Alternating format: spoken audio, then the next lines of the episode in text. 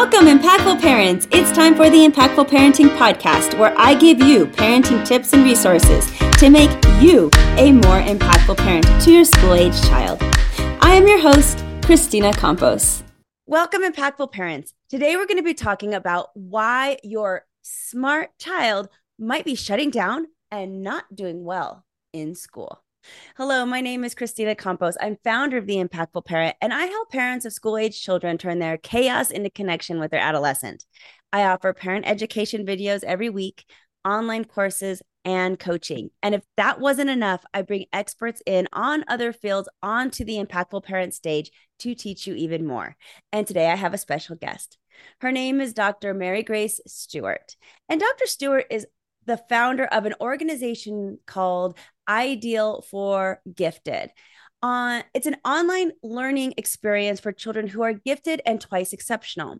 Now, Dr. Stewart knows firsthand what gifted and talented children need, and she works with families to make sure that their children not only gets the best edu- education that they can, but also so children can reach their full potential. And today, Dr. Stewart and I will be discussing what is gifted and what isn't giftedness. Plus, why some smart kids have behavior problems in school. So I'm excited to have this conversation and just want to say thank you to Dr. Stewart for being here.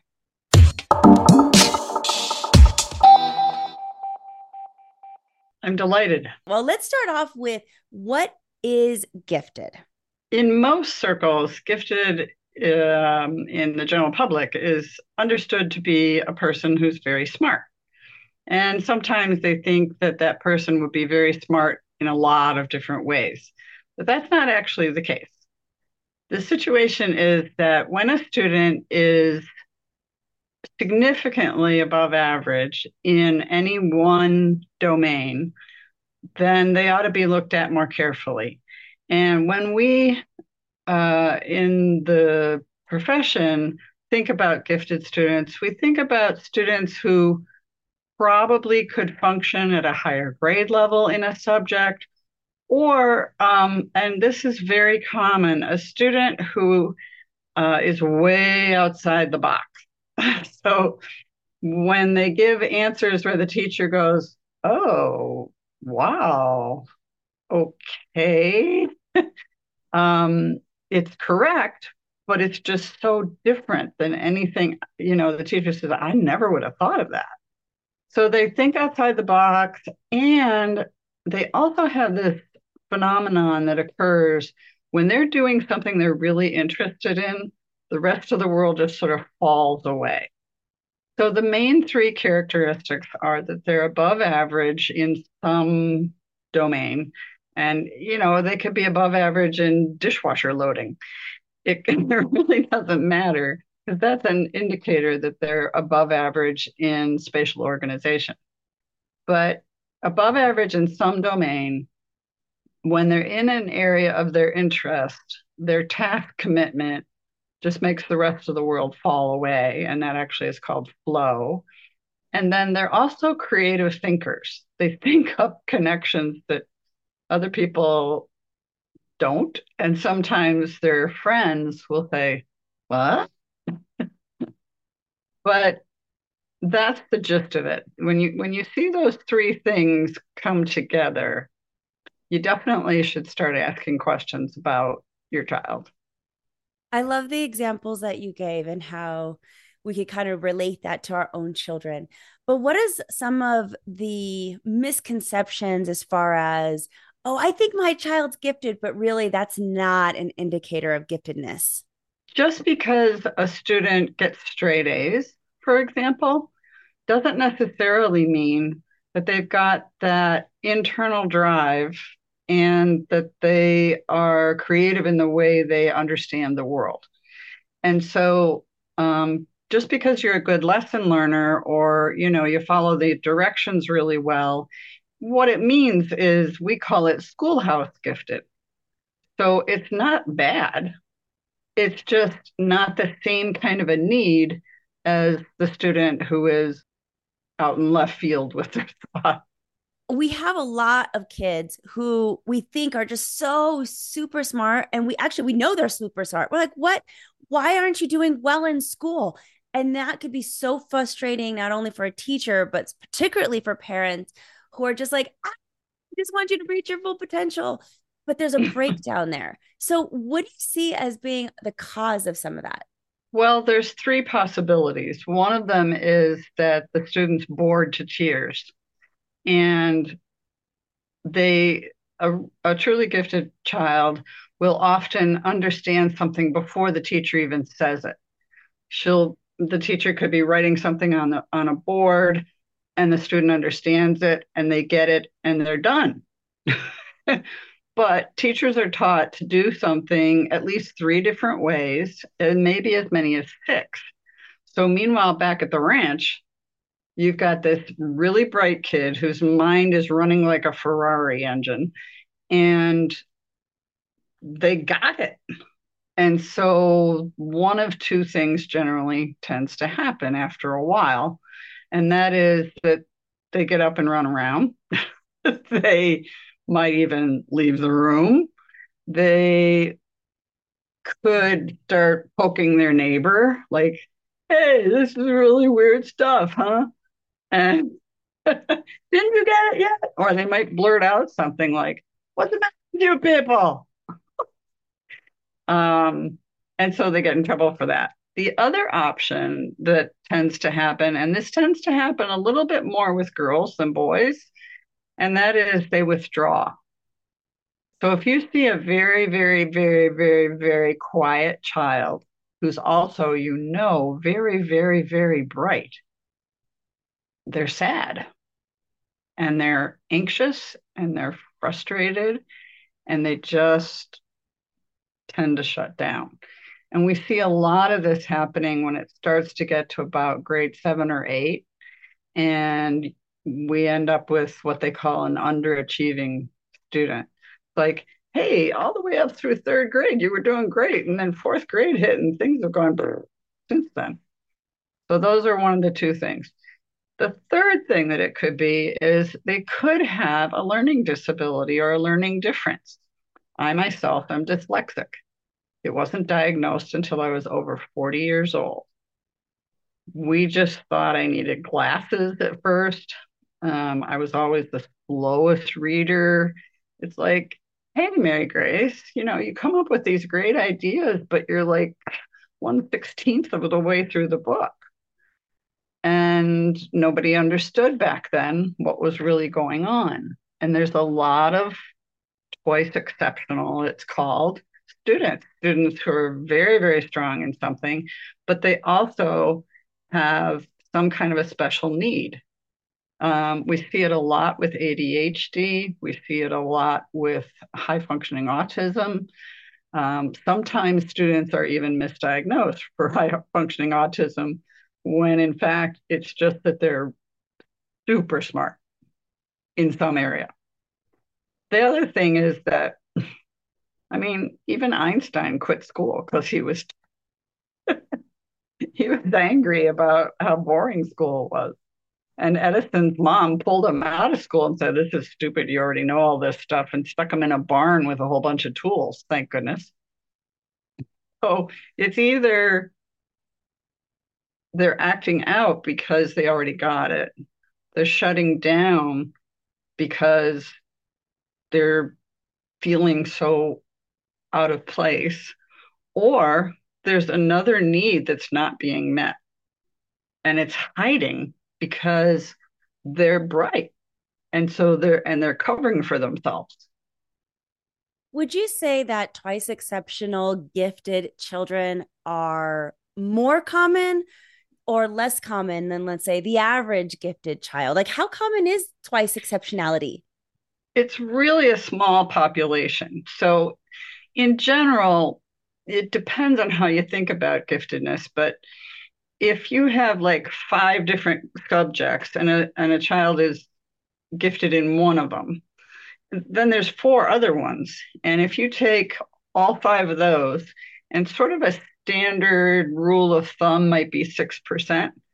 But if it's 6% times five subjects, that's a lot of kids.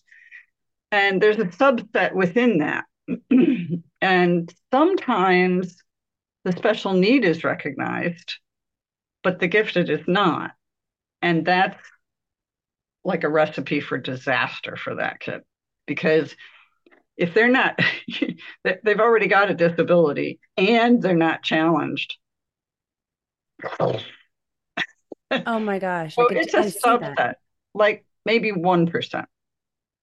No, but I could definitely see it as an, a school teacher. Like I see these in my classroom all the time, and it's it's interesting to hear you talk about them. And I can even place names and faces in my head as you're oh, speaking. Yeah, there was that kids. kid and that kid. Yeah, it also manifests itself usually differently in boys than in girls. Two E. Um, the girls are more likely to try to compensate. The boys are more likely to just get kicked, mm. get angry, and they might shut down too, but for a different reason, or they might lash out.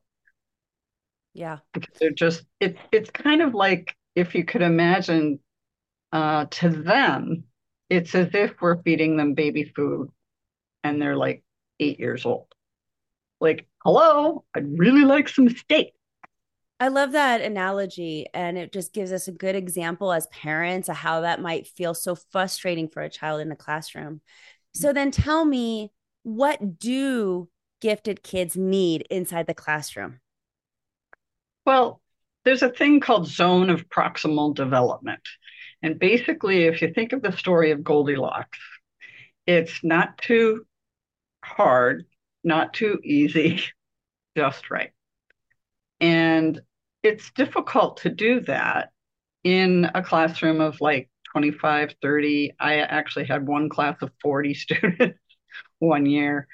Um, it's really, really, really difficult to do that. So the thing that usually works is for the student to go down the hall to the next grade up for whatever that subject is that they're really strong in. And that's hard for many school districts to cope with. Um, for lots of reasons that are not really educational. Like, is it safe for a child who's six years old to walk down the hall to the other end?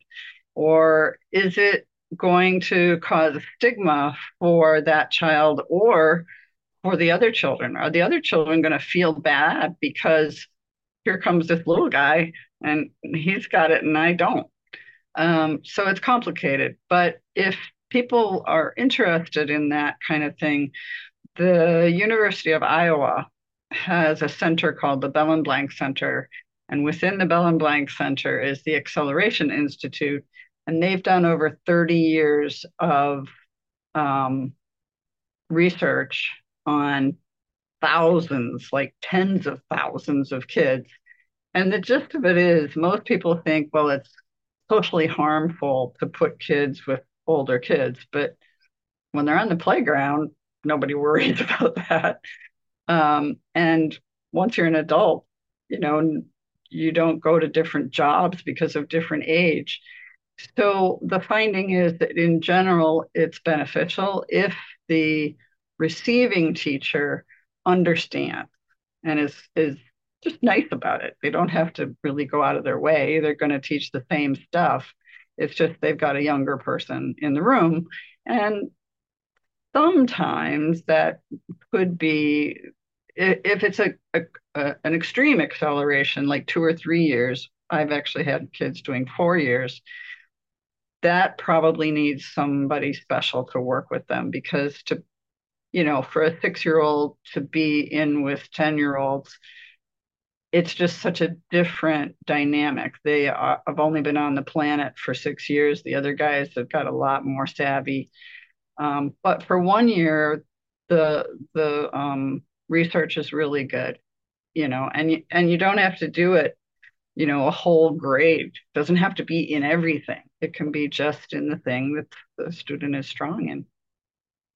I'm glad that you're talking about this. I mean, ideally, our gifted kids would go to a gifted school so that they could be in the same level, the same grade right. level as their peers, and then still get the challenges that they need. But in reality, right. most gifted kids can't either afford to get into a gifted school or they don't know about it or there's a lot of complication with gifted education as far as usually those kinds of schools they don't provide transportation they you're mm. expected to do a lot of donations with it because they're private and so you know yeah. we're talking about the general public the average mom and dad they may not be able to go that direction for a child to go mm-hmm. into a specific gifted education school so then they fall right. upon this other alternative of working with the teacher and the school that they're already with and mm-hmm.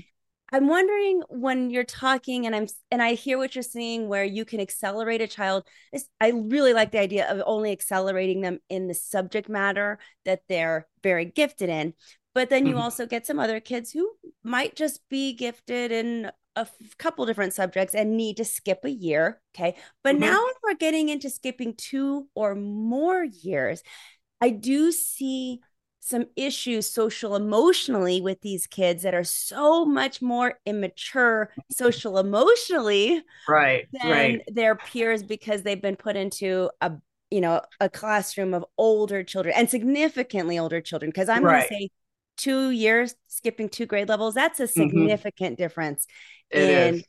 a child's uh, social it, development it can also be like if the child's in an elementary school and skipping a grade means that they're going to go to middle school, that's a whole different planet. It's yeah. Not, what do you recommend for those parents? Like, as if, you, but if well, your kid needs that, then you're like, ugh, you know, do I, where do I go? I can't put them in a normal classroom. They might get bored and start acting out. And at yeah. the same time, do I put them into an older classroom? And now they're not quite socially ready for that either. So, what are right. just some things that you might recommend for that particular scenario? If it's one year, you probably don't have to do anything because new kids come into the school all the time and it's just another new kid. If it's what we call radical acceleration, which is really only one way to go, there really needs to be like a team that's behind it. And everybody needs to be on board, and the other students need to understand why that child is there. And if it gets really radical, like three or four years, then you probably need to think about a completely different way of educating the child. There are other ways to do it in the regular classroom if the child sees those kids as their peers. If they tend to hang out with older kids anyway, like a year older anyway, then those are their friends. And nobody's going to notice the difference really. But, you know, if they're 10 years old and they're in with 14 year olds, they're definitely going to notice the difference, even if they're a tall 10 year old. Um, so the alternatives are to pre-assess. And if instead of just starting and assuming everybody doesn't know, assume that some kids do know. And so pre-assess before you launch into something new. And then you're going to actually discover that not only does that kid that you know is really bright, but there's going to be other ones that you didn't know. And you can take the main concept and you can tweak that very high. Um, I had a, a little boy who was in first grade who was tugging on the skirt of his teacher and saying, Teacher, teacher, what are the sum of the interior angles of a dodecahedron? And the teacher was like, I have no idea. I teach first grade. Um, so what we did was this the rest of the class was learning tallies, in other words, how to count by five. And so we found him a, a counting activity. When is counting really important? was the question that he had to solve. And he spent the two weeks that the other kids were doing tallies working on that. And he came up with studying pharmacology a little bit with his grandpa um, and doing that, reading up on things um, while the other kids were doing their math. Now, he was clearly able to have done math at a fourth grade level. But he was six. and he's still at that whiny teacher, teacher stage. So instead, he ended up giving a little poster. And at circle time, he said to the kids, What you're doing is really important because, like, with medicine, I mean, if you count it wrong, you could like make somebody really sick. And all of a sudden, the entire class was into pharmacology. so it is possible but then that means that that classroom teacher has to be trained because that just doesn't happen magically. That happened because that teacher called me on the phone and said, The kid wants to know this. I don't even have a protractor. I have no idea. so, you know, I did because I had been trained in how to go much deeper into a concept um, in a way that was at the level the child was ready for, and then teaching him how to express that in a meaningful way. So there is that alternative when it gets really, really up there. Plus, when you're in secondary school, the schedule rules all. I mean, you can't just go down the hall necessarily because there might not be anything of that subject at that time.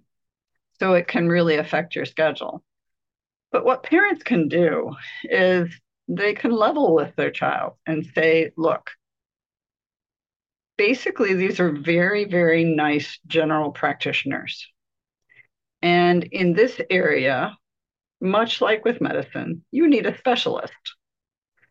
So we're going to go to the library, to the community center, to the Y, or wherever, and get you connected with people who are a little bit older and who are doing what you're doing. I have a student right now who is five years old and she's a champion swimmer in the great in the eight year old group. so she's in a swimming club, you know, and that's what she needed.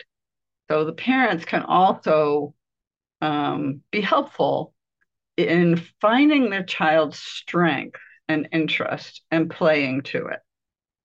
Follow their bliss is how I put it. And when they're young, it's going to change.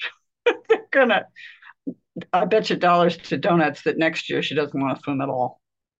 I'd like to talk a little bit about the the child that you know is so bright mm. but you also know that something is off.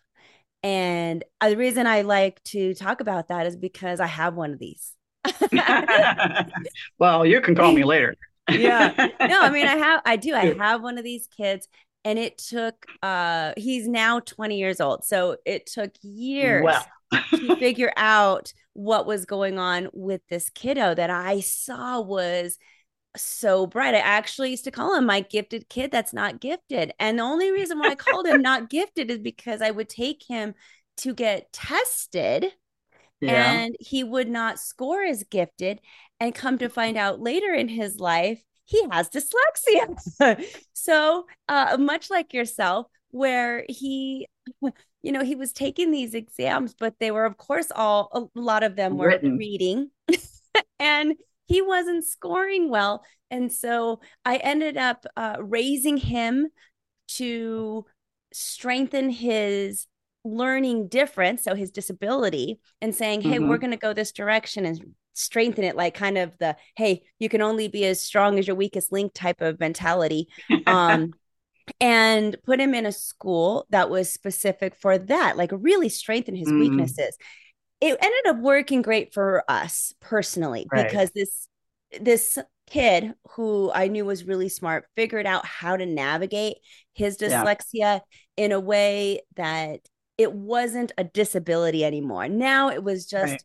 A part of who he was. He knew how to manage it. He knew how to grab resources to help him read better, to help him comprehend better. He's very successful now. And I'll I'm maybe I'm going to be a little proud mom moment here. I, he, he even graduated valedictorian from that school because he figured it out. But having said all that, you know, I just want my audience to know with gifted kids, it's so complicated. And sometimes you mm. have situations like this that you need to push through. I mean, that was a long haul journey for me as a parent. I'm not going to lie. That was not easy. I put 20 years. I put lots of money into that kid to try to figure out mm-hmm. how to help him the best. And we went through different kinds of therapies to do that. And all the while going, I'm so smart. Why can't I get him to achieve? And so, you know, with parents who might be in the thick of it and not at the end of it, like I am now, you know, yeah. what kind of recommendations do you have for that parent that's like, I don't get it. I know my kid's so smart, but what's going on? Well, instead of just getting uh, like an IQ test, I would encourage them to get what's called a full neuropsych evaluation and that it be done at a place, even if it costs, you know, an arm and a leg, have it done by people who understand gifted because what you're talking about is twice exceptional kids. And I say to the parents, look, if you feed the monster, it won't be so bad elsewhere. this is a this is a cognitive nutrition issue. They are starving in that area of their strength. And I should tell you also that thank goodness for neuroscience's advances. We now know, for example, with dyslexia, that there's an advantage to it. They, the fact that things don't stay still on the page also means that they can shut their eyes and change things around.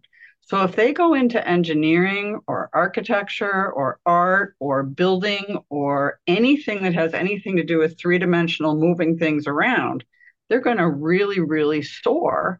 And the kid who's great at math is going to be struggling because that Mm-mm. Even though we think of engineering and architecture as being associated with good mathematics, the mathematics will come. The way you do it is you think, address the giftedness first, address the strength first, find the strength inside the disability. Because as neuroscience is finding, and some of the biggest tech companies are hiring kids that are on the autism spectrum because their detail orientation is so good, so good that they're better than that if they hire somebody who's not got that strength area. So find the strength, give them opportunities to follow their interest in that strength. Um, in my personal case, what ended up happening was I went into art and theater because it didn't take as much reading. um, so uh, find your combination where your what's actually your strength is working with your interest. And then if you need scaffolding or help with something, there's also a lot of help now.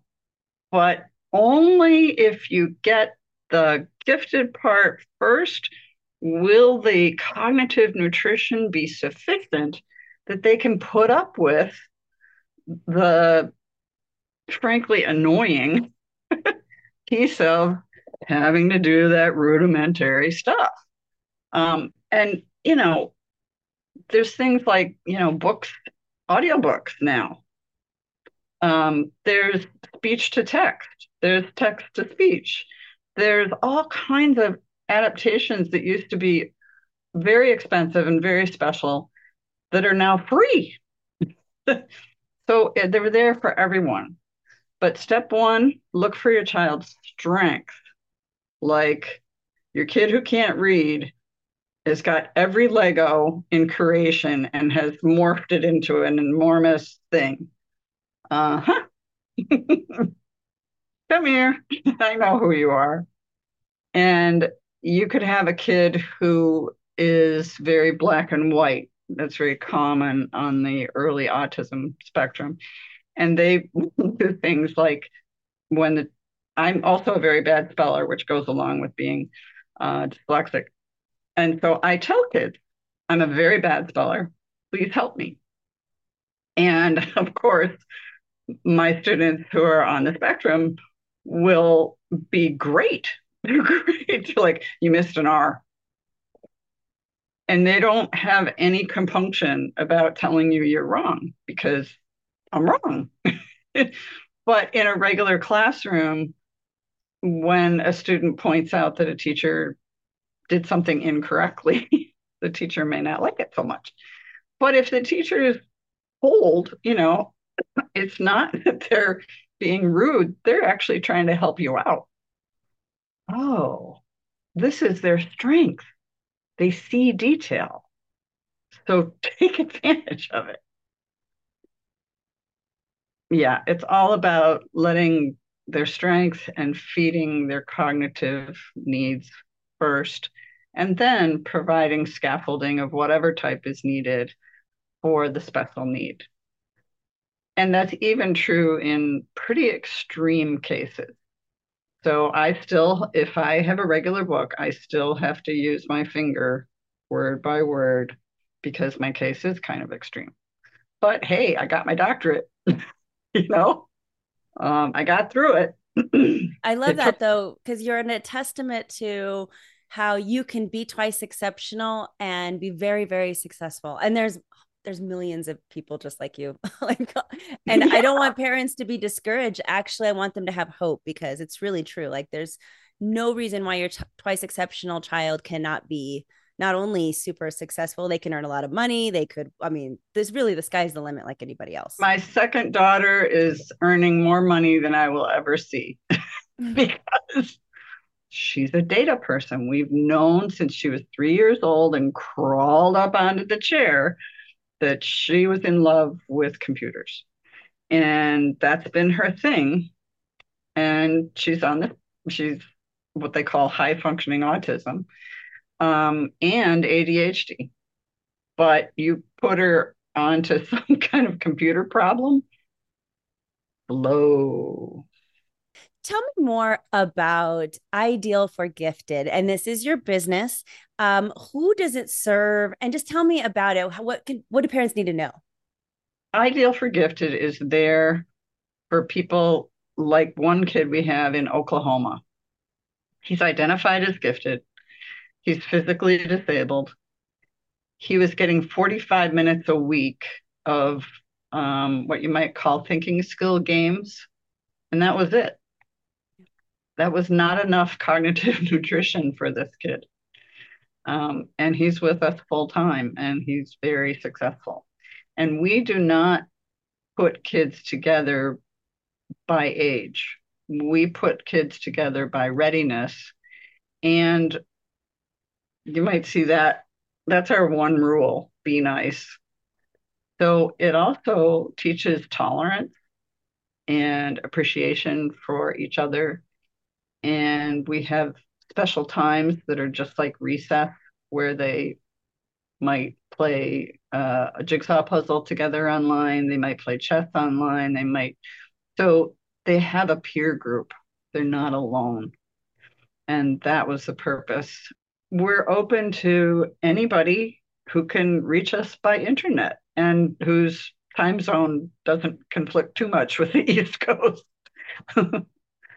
So, you know, some of our students are on the West Coast and they take classes in the afternoon.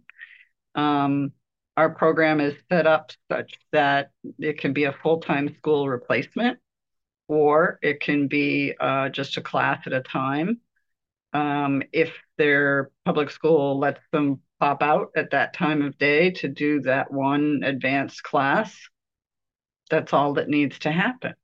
Um, and we're very, very, very aware of these kids' social emotional needs. It's lonely being 1% of anything. And so the fact that they at least have these peers that they can FaceTime with and write to and email and they play chess online together. It's great. They have a community. And some of them like we discovered that there was a New Jersey person and a New York person who actually lived just across the river from each other. So they've actually physically gotten together and they're like good buddies now. So the point of ideal for gifted was to bring gifted education to places and to people that wouldn't otherwise have it and also especially to be um, sufficiently flexible and aware that we would be able to accept a lot of 2E issues. The fact is that giftedness is a huge range anyway. So when you're trained as a gifted education specialist, you're trained to do a lot of variations. Uh, giftedness is very asynchronous. You know, they could be great at basketball, but really horrible in social studies, and vice versa. And that's another thing, you know, if somebody said, Oh, I'm sorry, your kid will never be a basketball star, would you care? I mean, like, okay. If you if they say, you know, your kid is never going to be able to read a book as fast as everybody else, does that upset you? Yeah. Why? really all it is is that human beings have strengths and human beings have weaknesses.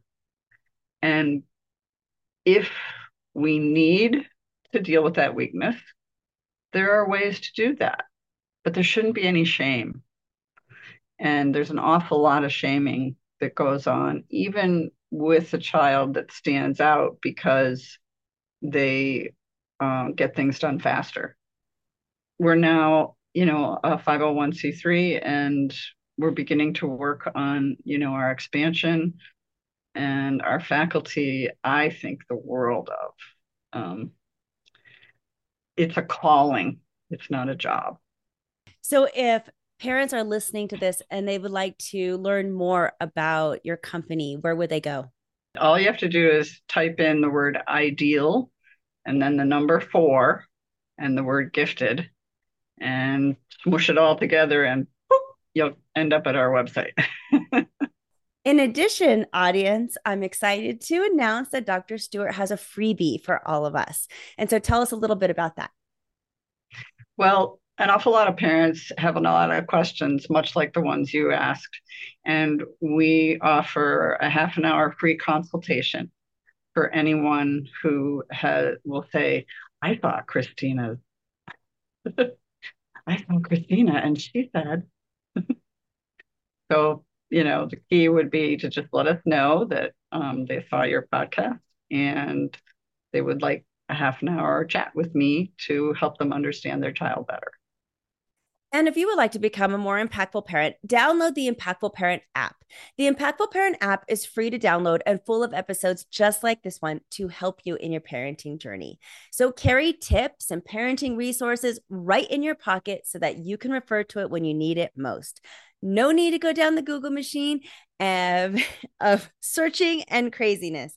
Instead, you have a reliable source right in your pocket so that you can refer to it whenever you have a big question. And it is about joining a community of like minded parents who are just trying to be the best parent they can for their child. All of this and so much more can be found inside the Impactful Parent app. And since it's free, you have nothing to lose. So go to your app store on your phone or theimpactfulparent.com and discover how you can step up your parenting game and become a more impactful parent. But until next time, you got this, parents. I'm just here to help. Thank you for listening today. Remember to subscribe and share this podcast with a friend. And don't forget, the Impactful Parenting Podcast is an extension of the Impactful Parent community. Go to the Impactful Parent website and download the free Impactful Parent app so you don't miss a parenting tip that can help you and your family. Thanks for listening today. So go to theimpactfulparent.com and see you next episode.